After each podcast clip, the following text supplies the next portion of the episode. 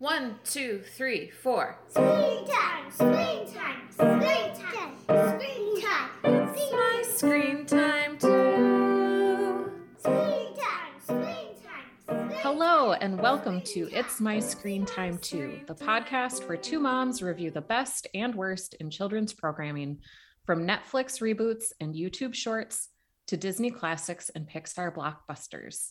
We watch, you listen.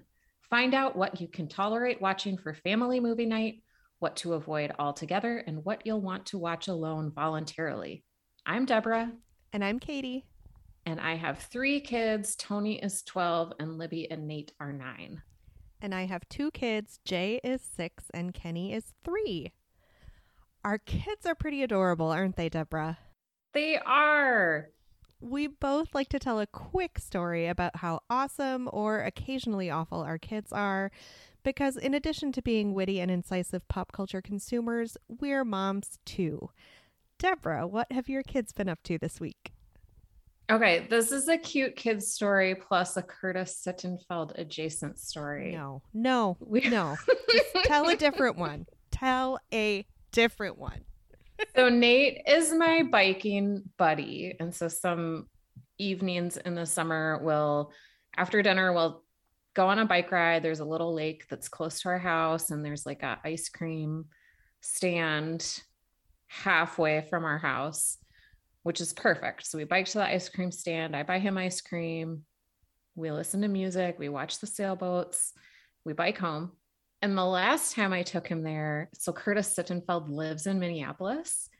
And I am pretty sure that I saw her, although I wasn't like, I was like 90% sure. So I made Nate stand by his bike so I could try to get a picture of Curtis Sittenfeld in the background. So you're not one of those people that's comfortable like going up to a celebrity you admire and just expressing your admiration? Well, I told my friend Amy, friend of the pod, about it. And I'm pretty sure that Curtis Sittenfeld like was on to my kind of weird staring behavior. And Amy was like, you should just tell her you're a fan next time. And I I I don't know. Can I bring myself to do that? Maybe. Can I ask for a selfie? I don't know. Well, what if it wasn't Curtis Sittenfeld? That would be really weird. Well, then I think the stranger, the anonymous stranger, would probably be flattered if they knew who Kurt- Curtis Sittenfeld was. Oh, I would love to be mistaken for a famous novelist. Sure. I am also not the kind of person who can coolly approach famous people because I assume that they are going to hate me internally or reject me outright. Yeah. But I do have a cute kid story. Let's hear it. Okay. So yours involved ice cream. Mine involves slightly more adventurous eating choices. You know, we struggle with picking eating here in my household. Mm-hmm. So, randomly on Monday night, I was going to order some takeout for myself and just like have the rest of the family eat something boring. And Jay said that he really wanted to try some sushi. Ooh. Uh, like I didn't encourage him to say this. He just said it himself. So I got super excited and of course I way over ordered sushi from the delivery sushi place. And like only the blandest, most kid-friendly sushi. So like stuff that I would only kind of sort of like if I'm just ordering for myself, which was, you Mhm. know, the plan to begin with was to order food that I would like.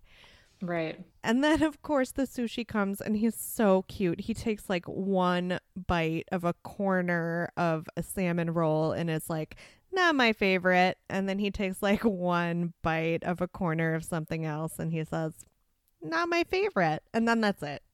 And then I'm Aw. stuck with like smoked salmon and cream cheese roll. Is is sushi good? I've never had like enough sushi to have leftover sushi. Is it a leftover food or do you kind of have to eat it all? I saved some in this case because there was definitely stuff that wasn't just raw fish. Like I'm fine having leftover imitation crab. like I yeah, or like in the fridge. avocado roll. Yeah, yeah, So I think that's that's probably fine. I mean, sushi purists would probably poo poo it, but I don't see why not. Well, I'm glad that he gave you a glimmer of hope for the future. Thanks. I don't know. So we keep we always tell our kids that you have to try a food that's not your favorite like a bunch of times for you to start liking it. yeah. So this was one of 10 or 30 before he's fully on the sushi train. Yes. It was fun, if not ideal. Listeners, if there's one thing we've learned in our years of covering all things screen time, it's that there's no one size fits all solution for every parent, every kid, or every family, and that the research telling us how to use screens with our kids is spotty at best. Just like with everything else, we've all got to figure out what works best for us. Sometimes what works for Deborah and me will not be what works for you. And with that in mind, I am thrilled to welcome our guest today, who is going to turn all my recent Marvel hatred on its head with the unique and special way she approaches the Marvelverse MCU. What do I call it? Yes, it is the MCU, the Marvel Cinematic Universe. Okay, listeners, the MCU. Please welcome Bree Willman, mom to two boys aged 9 and 11. Welcome, Bree. Thank you. Thank you.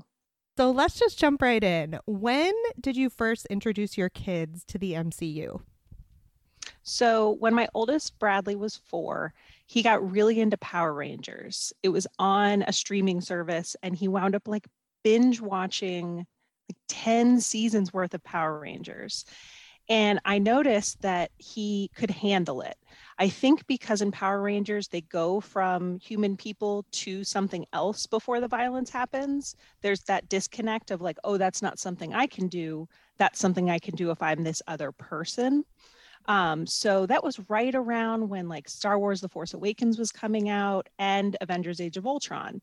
So I think it that's about like 10 movies in at that point. So that was my personal brand of nostalgia like the the Star Wars like the big action movie. So we went and saw both and he preferred the Avengers.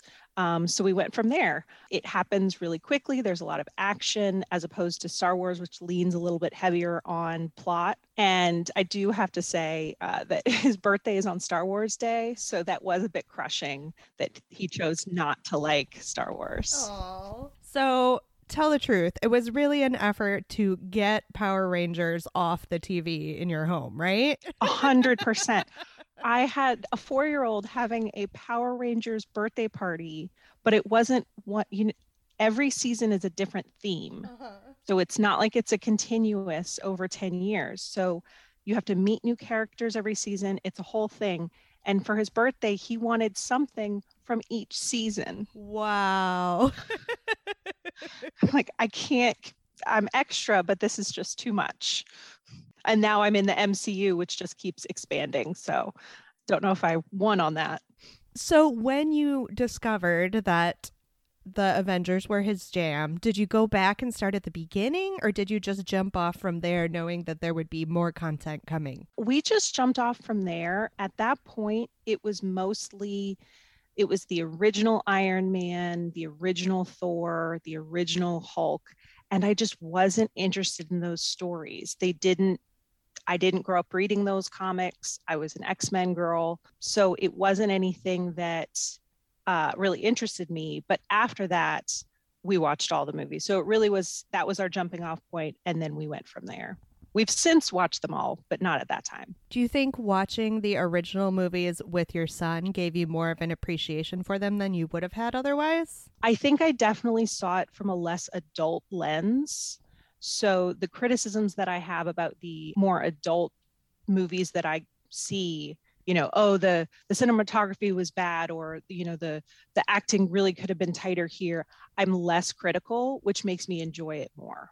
I guess the flip side of that is how do you tackle the more mature cop- topics as they come up with him? Like, do you find that he's still just totally unfazed by the violence and you don't really have to address it, or do you do you talk about it at all now that he's getting older? So violence kind of goes in two categories for me.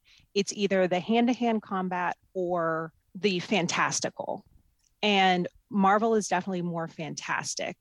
That's not to say there aren't issues with hand-to-hand like in in Black Panther, someone gets their throat slit, there's no blood, but it's very violent and it's hand-to-hand. So I don't really ever feel the need to discuss how the laser shooting out of the lady's hand blew up the building. But in the more, in the phase four, the more recent shows and, and movies that have come out, there have been more topics that we can discuss. So, for example, in Falcon and, the Winter Soldier, there's issues with PTSD. There's issues with, you know, what happens to veterans when they come back. There's an amazing scene with Anthony Mackie's character, Falcon, and his sister. They're at a bank trying to get a loan. And the loan officer is like, oh my gosh, Falcon's here. This is so cool. And still denies his loan because he was while he was serving his country, he didn't get a paycheck. And so he doesn't have credit for the past, you know, five years.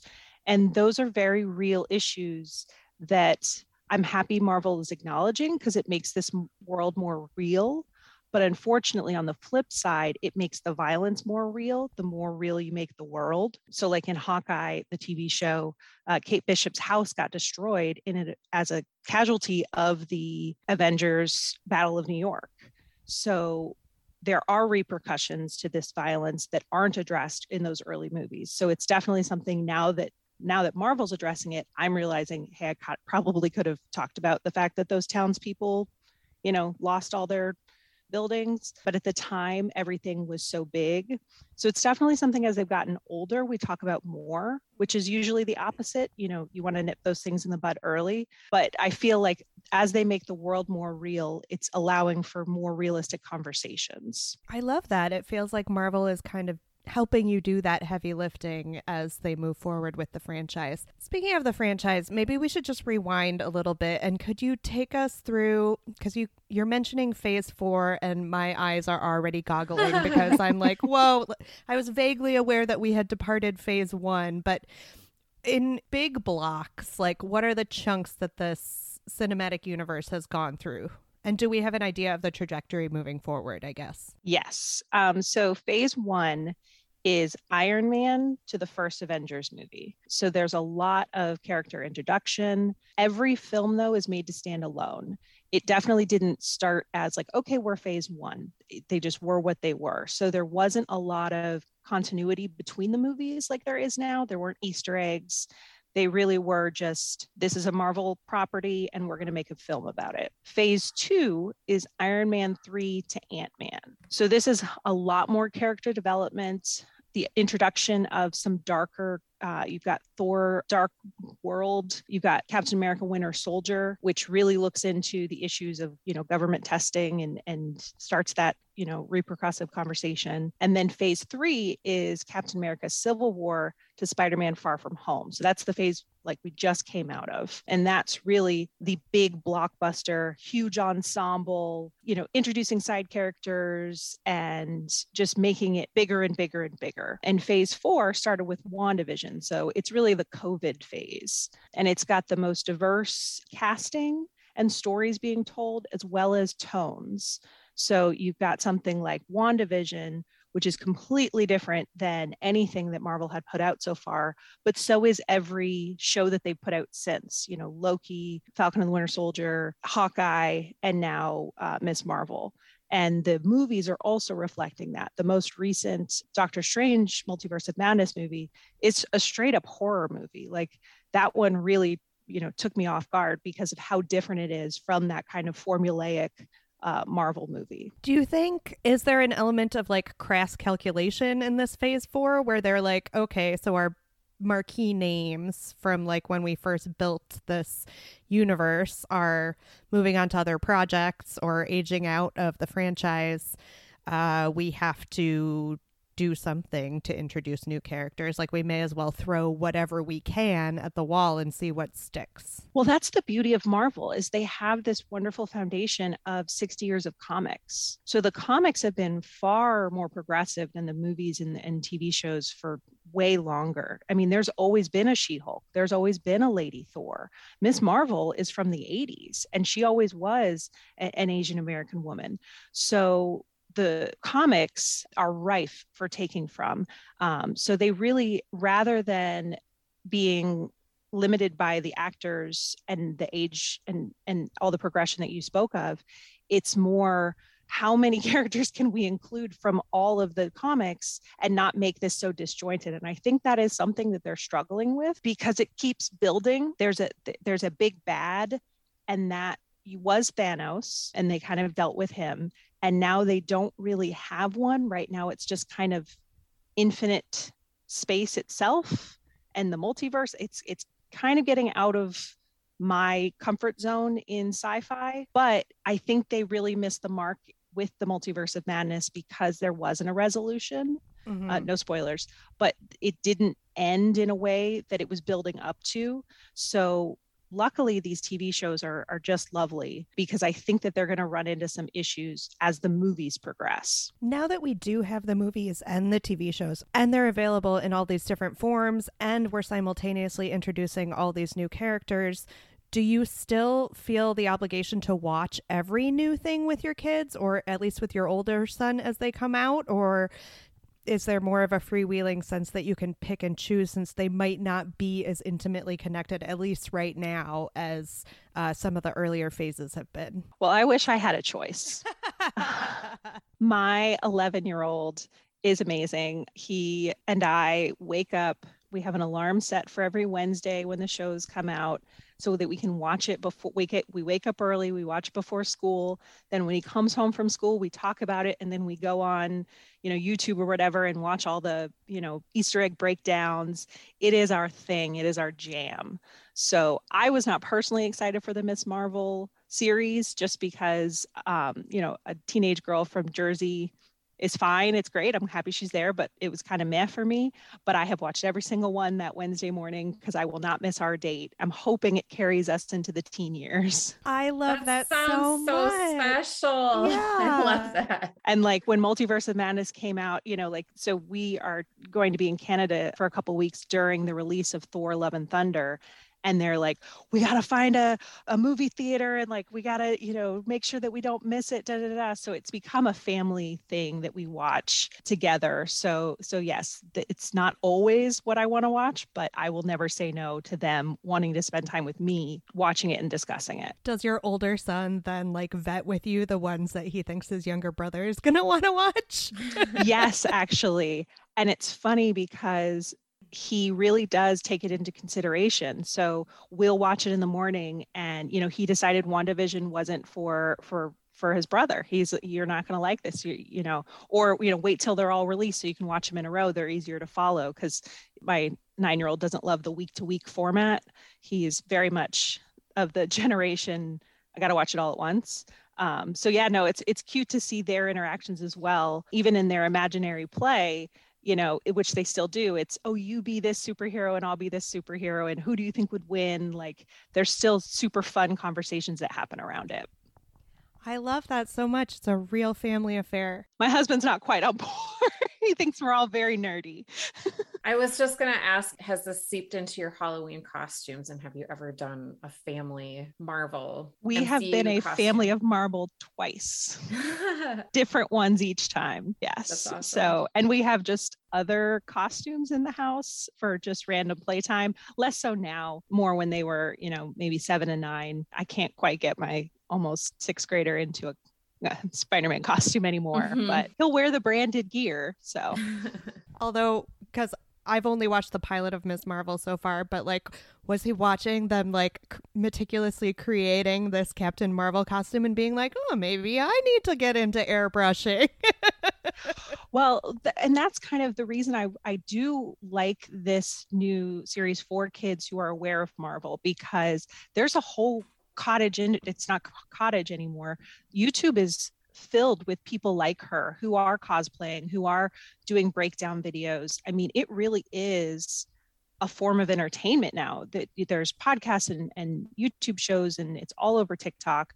So they're already exposed to this. So so having this character be a content creator was brilliant on marvel's part because they already love all that it's already what they like and so now it's it feels like you're doing that with somebody you already know because you're familiar with what a content creator is oh my gosh anything to give me as a parent a foothold into what the heck is going on with kids youtube habits i really need all of the introductory materials I can get. Well, now with YouTube short, I'm just going to vent real quick. I hate YouTube shorts because my kids are not allowed to be on TikTok and they know why. We talk about it. It's it's not just that you could be exposed to something. It's that 30 seconds at a time is no way for your brain to function. I know what it does to me. I'm on it for hours. I'm the, you know, test case and you know, I'm like I don't like that I do this. So now that YouTube shorts exists, I have to be much more cognizant of their screen time watching it because it used to be they would watch a 20 minute video about a kid talking about this one scene in this one show. And now it's 45 seconds. And so unfortunately that is where it's shifting is this is the smaller things, but there's so much out there about theories and and then of course having two white boys and then being on YouTube as much as they are. My son loves a conspiracy. Like that's fun. And so Marvel allows you to have conspiracies that are are pretty safe. You know, mm-hmm. I don't think anyone is is make, making decisions based on those theories, but it's a it's a slippery slope. It's a that is the conversation we have more often now is hey, this is fun. Let's talk about some critical thinking. You know, let's even if even if in the context of a Marvel, you know, spoiler, let's let's see if that makes sense and it's the critical thinking that i think is the way you can protect your kids against those scary youtube things so it's it's definitely that critical thinking of yes technically you know correlation doesn't mean causation and and really reiterating that um, which is the conversation we have more often than necessarily the content. It just feels like such a relief to me that you are using these stereotypically two dimensional, what I, as a very casual viewer would think of as two dimensional superhero uh, movies and television shows to have a deeper, meaningful conversation about how to be in the world with your kids. I I find that to be so refreshing and, like I said, honestly, a relief. you realize very quickly that they know what's happening. So they might not pick up on the the throat slash, like that might not be the thing that they remembered from the movie, but they remembered that in Black Panther specifically that, you know, Wakanda had to protect itself from the rest of the world. Well, why do you think that is? And when they went out into the world, it went miserably. They're they're at war now. Well, why do you think that is? So the conversations that you can have about it aren't necessarily the pause it and explain this particular reference. It's more when you watch them afterwards, how are they bringing that into their lives? You know, uh, with younger kids, you can always see, you know, the, the Spider-Man the reason I like Marvel for younger kids is because a lot of the fighting is done with characters that are 20 feet away from each other. Mm-hmm. So it's a lot of like hand gestures and like angry pointing and, you know, making circles and stuff. And so it's very safe play. And then if you, if that turns into something more, you can intervene. But that was kind of my litmus test on how my boys were reacting was watching them play all of a sudden they're not trying to punch each other in the face. They're trying to you know maybe throw something. There's not a weapon other than the weird thing that's coming out of their hand. So when i think about the violence in it that really is what what that line is. There's not a ton of stopping and saying you know hey this is not the way this you know don't don't hit other people. It's you know don't blow up buildings with your hands An important reminder for all children everywhere. so, for parents looking to introduce their kids to the MCU, do you think there's a particularly good spot that they can use as an on ramp that isn't maybe necessarily you have to go all the way back to Captain America, the first Avenger, or whatever? Well, I think the best one is Spider Man Into the Spider Verse. Oh, loved it. It's the only animated, and I think it's just, it's fun there's music in it. It's quick. The visually, it's insane. And it's genuinely one of the best movies plot wise as well. So it's a really good one. And your kid is already seeing Spider Man everywhere.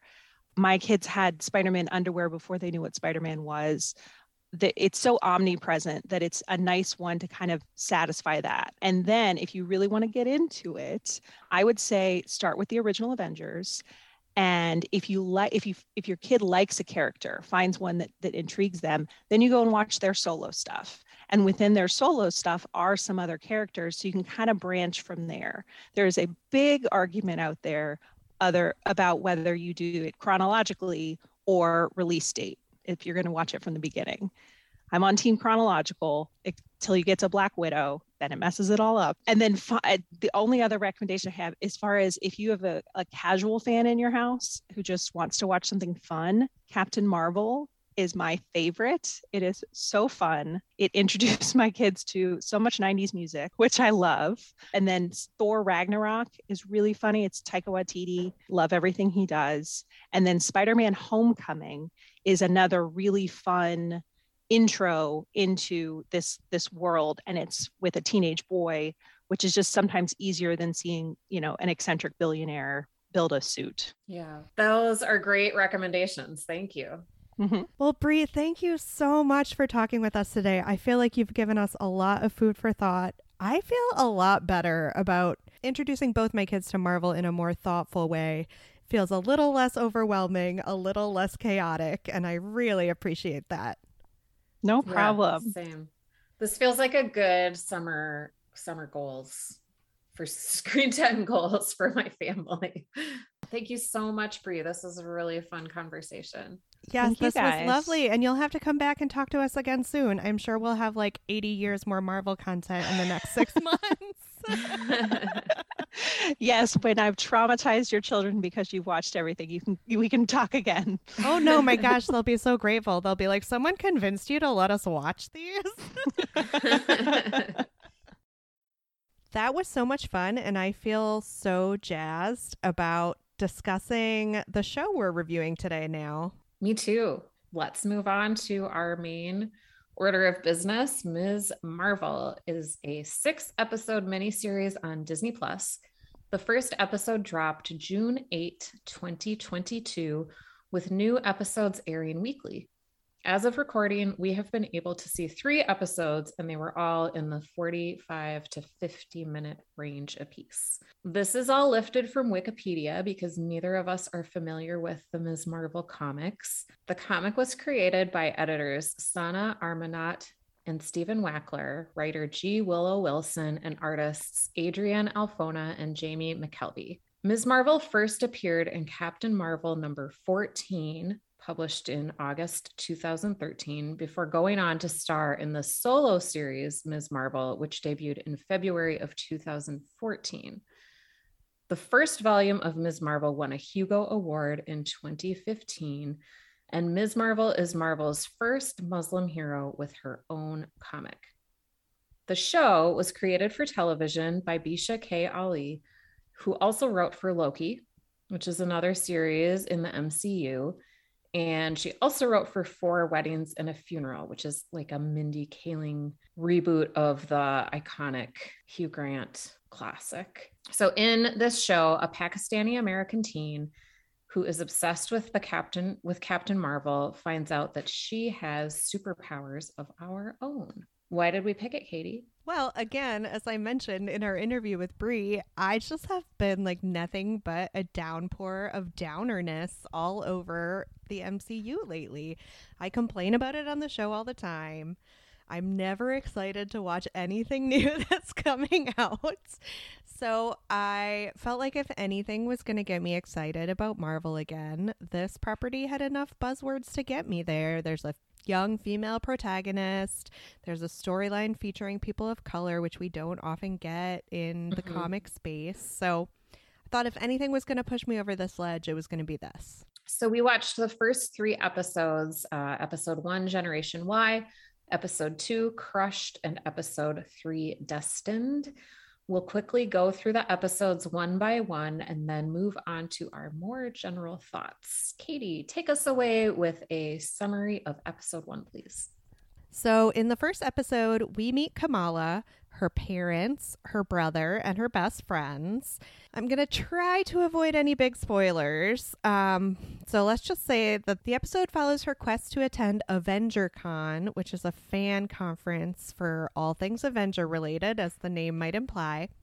She wants to attend against her conservative parents' wishes. Through methods, she ends up going, and while participating in a Captain Marvel costume contest, she discovers her own superpowers. And that's kind of where the first episode wraps up. What did you think about the pilot? Did it suck you in? It did. I think because I didn't know anything about this and like it's a good teaser to know that she's going to have superpowers of some kind but not to really know what they are and they don't show up until the like the very end of the episode so i liked that it it pulled me in how about you Yeah, it definitely did. I kind of wanted to sit down with previous superhero origin story movies and like track how much exposition there generally is before the character gets their powers or before the Mhm. superheroiness of it becomes paramount. I was interested, more interested than I usually am in a superhero movie about like learning about Kamala's world and the people that populate it. So I didn't have a problem with the fact that the episode didn't actually get to the Ms. Marvel part of things until way at the end. mm-hmm. I guess we'll get into later how we think that might affect other people viewing it, such as children or our children specifically. But I was there Mhm. for it. I thought it was a lot of fun. Nice. So I'll summarize episode two. So in this episode, Kamala and friends go to a girl in their class named Zoe's party, and Kamala meets Kamala meets her crush, who's a new kid at school. And um, throughout the episode, she explores more of her superpower and its connection to her family history. And then her best friend runs for council because they want to make changes at their mosque. I know you love the political storyline. Oh my gosh. Like, what other shows have you ever watched in your life that cover partition? I know. I love. And are critical of British colonialism. I loved the connection to actual history. It was Yeah. great. Yeah, same. And like history that is not centered on white American majorities. It was it was good. Like I felt like one, I learned some stuff. and two, it was very intriguing. And like we always talk about representation. I also liked that this was like a mosque scene in a show where the people attending the mosque are not like terrorist bad guys. It somehow managed to both present Kamala's being Muslim and attending mosque and observing in all the ways that she does as part of her everyday life as completely normal and unremarkable. But Mhm. then it also flips it and really examines her struggles with having to represent her entire culture while also being a superhero. Mhm. Like it was a nice parallel to what we talk about a lot in representation in kids TV and movies. Like we can't wait until we move forward to the point where a single entity does not have to stand in for an entire cultural group. So I thought that was a nice moment of meta commentary. Right. What's that literary term? Synecdoche. Oh, yes. Well done. I would never have been able to pronounce it. Top prize for you. uh, do you want to summarize episode three? Sure. Okay, so again, trying my hardest not to get too spoilery. In episode three, Destined, Kamala meets a group of people who she thinks can help her explore and explain her powers, only to discover that they want to use her for their own purposes. Does that sound too mysterious? No, that's fine. I mean, you don't. You're you're trying not to spoil it. Because it was all new and it's not like other superhero properties where I feel like so many of the quote unquote surprises are already known, maybe I'm Mhm. tiptoeing around details a little bit too much. I don't know. Feel free to kick my butt if you think that's true. No, you're, you're good. Uh, what did you think about this turn of events? This is really the first episode that had fight sequences. So, like, now we're getting into some more of the stuff that I consider to be typical of the superhero genre.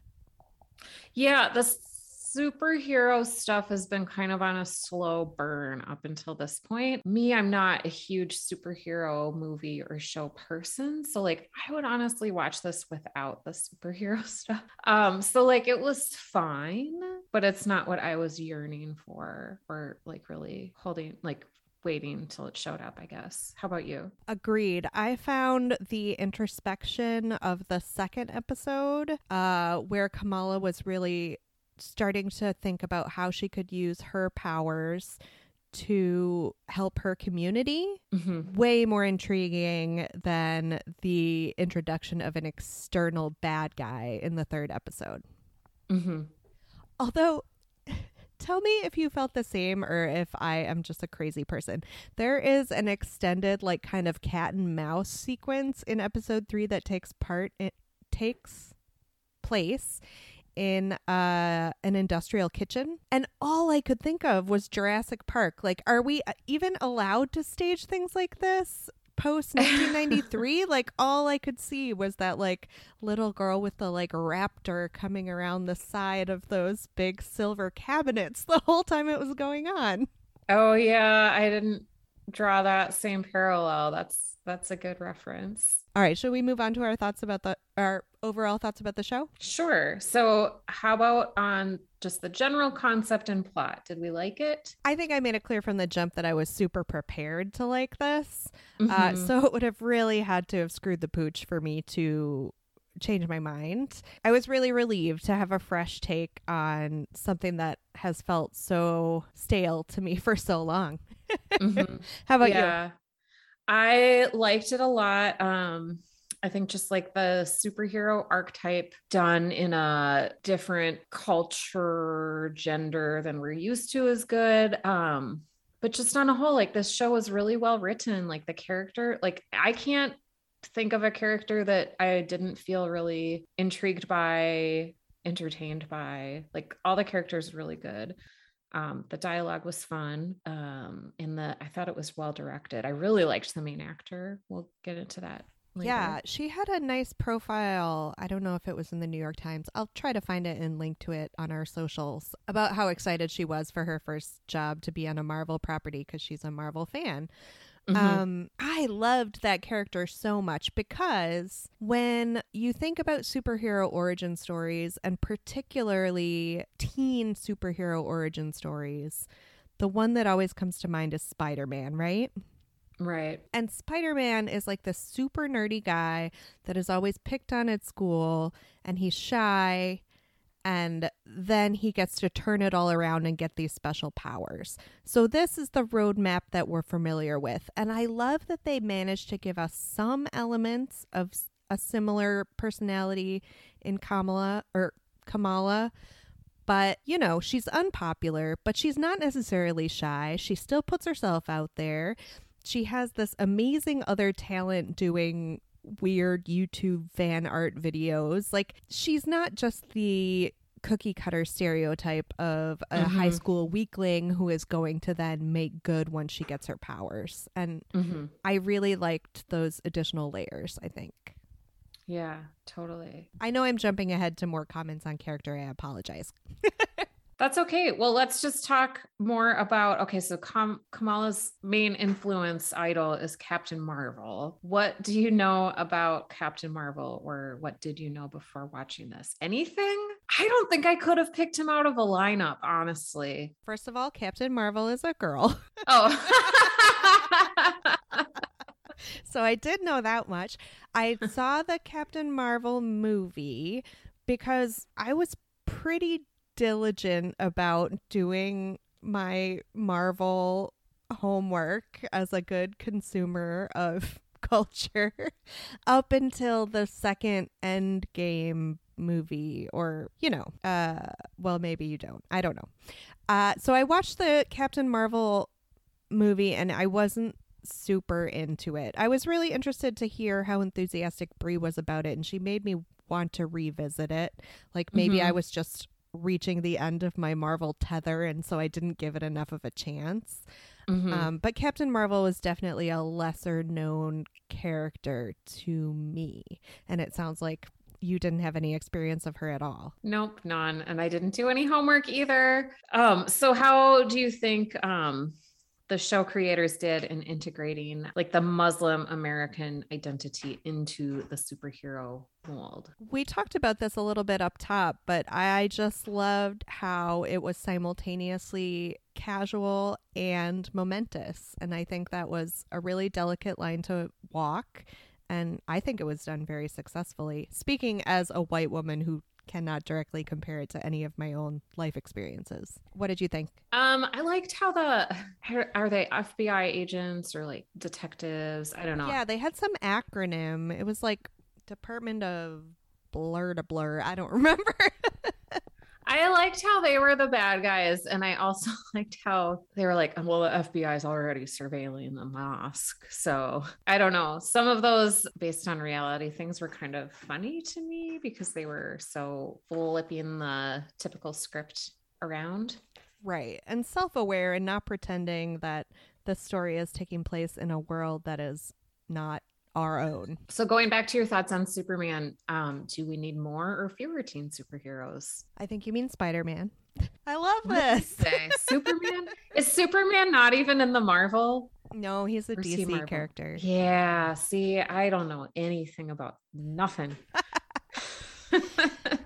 Okay, so again, this is all coming filtered through our fascinating conversation with Brie, where she gave me a sense that I could be a little freer in what from the Marvel universe I choose to consume and when I choose to consume it.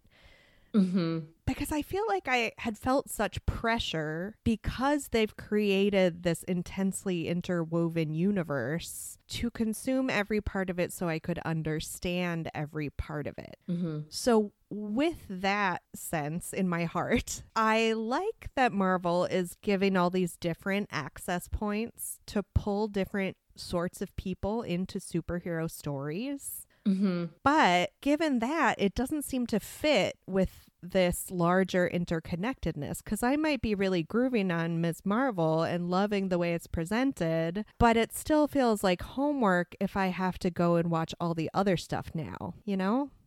It's just so much content, hours and hours and hours of it. Yeah, I feel well. I don't know even know the real difference between Marvel and DC. Sorry, listeners who are uh, comics heads.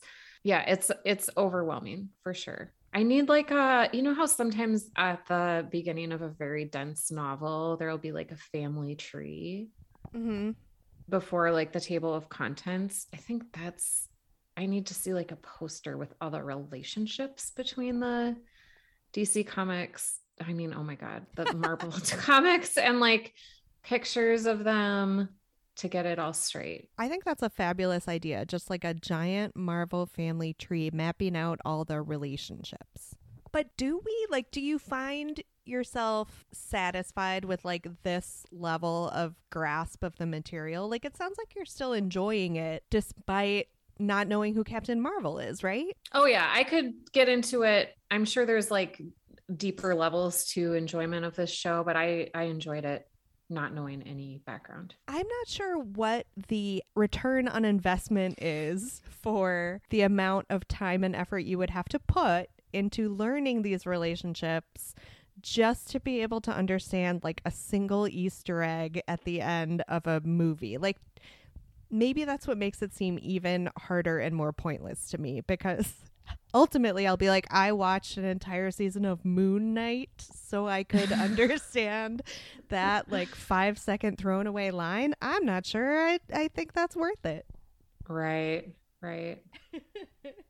But that's a long way from here. We're talking about Ms. Marvel and it sounds like we're both at least enjoying it on the surface. Yes. So, who among the cast members did you most enjoy? I know you want to talk about Kamala's best friend, Nakia. Yeah, she was really good. I thought she was great. She was kind of the teen spokesperson for the value of her faith in her life. And she made a lot of subtext text, which maybe to a lot of people wouldn't be necessary, but I thought it was done with a very light hand through a really compelling character. And I just uh, really liked the job the actress did playing her. hmm I also liked the best friend, Bruno, and um, Kamran, the crush, and even like like the parents, like like the mom was good, the dad was good, like the oh, and the brother and his fiance, they were really kind of adorable too. Again, there's a level of nuance here that I really appreciate because like the two-dimensional portrait of Kamala's family is that they're very conservative and she feels constrained by that. Mm-hmm. But then we see all these little moments of ways in which her family is actually really breaking out of stereotypical conservative molds. Like they're making choices that are best for their family. They're making an effort to relate to each other any way that they can. There's a particularly adorable moment when Kamala's parents try to relate to her love for the Avengers. And I thought Right. it was just so sweet and just so much more nuanced than I think we're used to seeing in these teen properties in general, but superhero properties specifically. Right. Um, I do have to put in a shout out for uh, one of the cops, Arian Moayed. He's he plays Stewy on Succession. That actor, you probably haven't watched that. I haven't watched it. Is he like one of the agents that is interrogating? So you yeah, to- he's the first one you see. So let's talk about the look of the show. This was a show that had a TV budget, but if anyone has money for effects, it's Disney. I think I feel like there's two separate things. There's like one that kind of like it's live action, but there's like animation sort of integrated into it when you see how like the world view of Kamala. And then related to that is when the characters are corresponding on their phones, the text of their text messages shows up like in the scenery. But then there's also, which I liked all of that, but then there's also the superhero effects. So maybe we should consider them one by one. Separately? Yeah. I also really liked the attempt to show text messaging in a new and different way we hadn't seen it. I thought Mhm. that was effective. Mm-hmm. I did worry a little bit at the pilot because the way you're introduced to Kamala is through her fan art videos. Mm-hmm. And then in her one of her early conversations with Bruno where they're walking around the city and talking about AvengerCon, you kind of see these exuberant images of what she's talking about showing up on the walls and the environment behind them. Mm-hmm. And for a moment, I paused and I thought to myself, am I actually sick of this mixed media presentation that we've Mhm. been seeing lately and talking about with quite a bit of enthusiasm since maybe uh, Mitchells versus the Machines? Mm-hmm. There was a moment there when I thought, oh no, is this now too much for me? Have, have I had enough and do I just want a straight ahead story? So I was glad to see that they cut back on that a bit and they pretty much limited it only to text exchanges after that, mm-hmm. which I was fine with. What did you have any thoughts about the kind of unreal images that were going on with them? Yeah, I liked I liked it. I still feel like it's pretty novel, even though we've seen it in several different shows by now, shows and movies by now. Kind of a funny aside, like I watched it with Jeremy, and when the characters are going on a bike ride and there's like all sorts of animation on the buildings around them, Jeremy was like, Do you think that's what Tony sees when he's on a bike ride? Because he has like a wild imagination and is always like pretending stuff. So I mm. kind of liked thinking about it that way. I love that so much. Yeah. What did you think of the more superhero effects? I thought they were fine. But again, when like the exterior villains came in in the third episode and they had kind of some outlandish, super comic booky, over the top weapons that they were mm-hmm. using, that was the first moment that like really took me out Mhm. to be like, oh, whoa, now this is feeling a little bit more like your standard superhero story.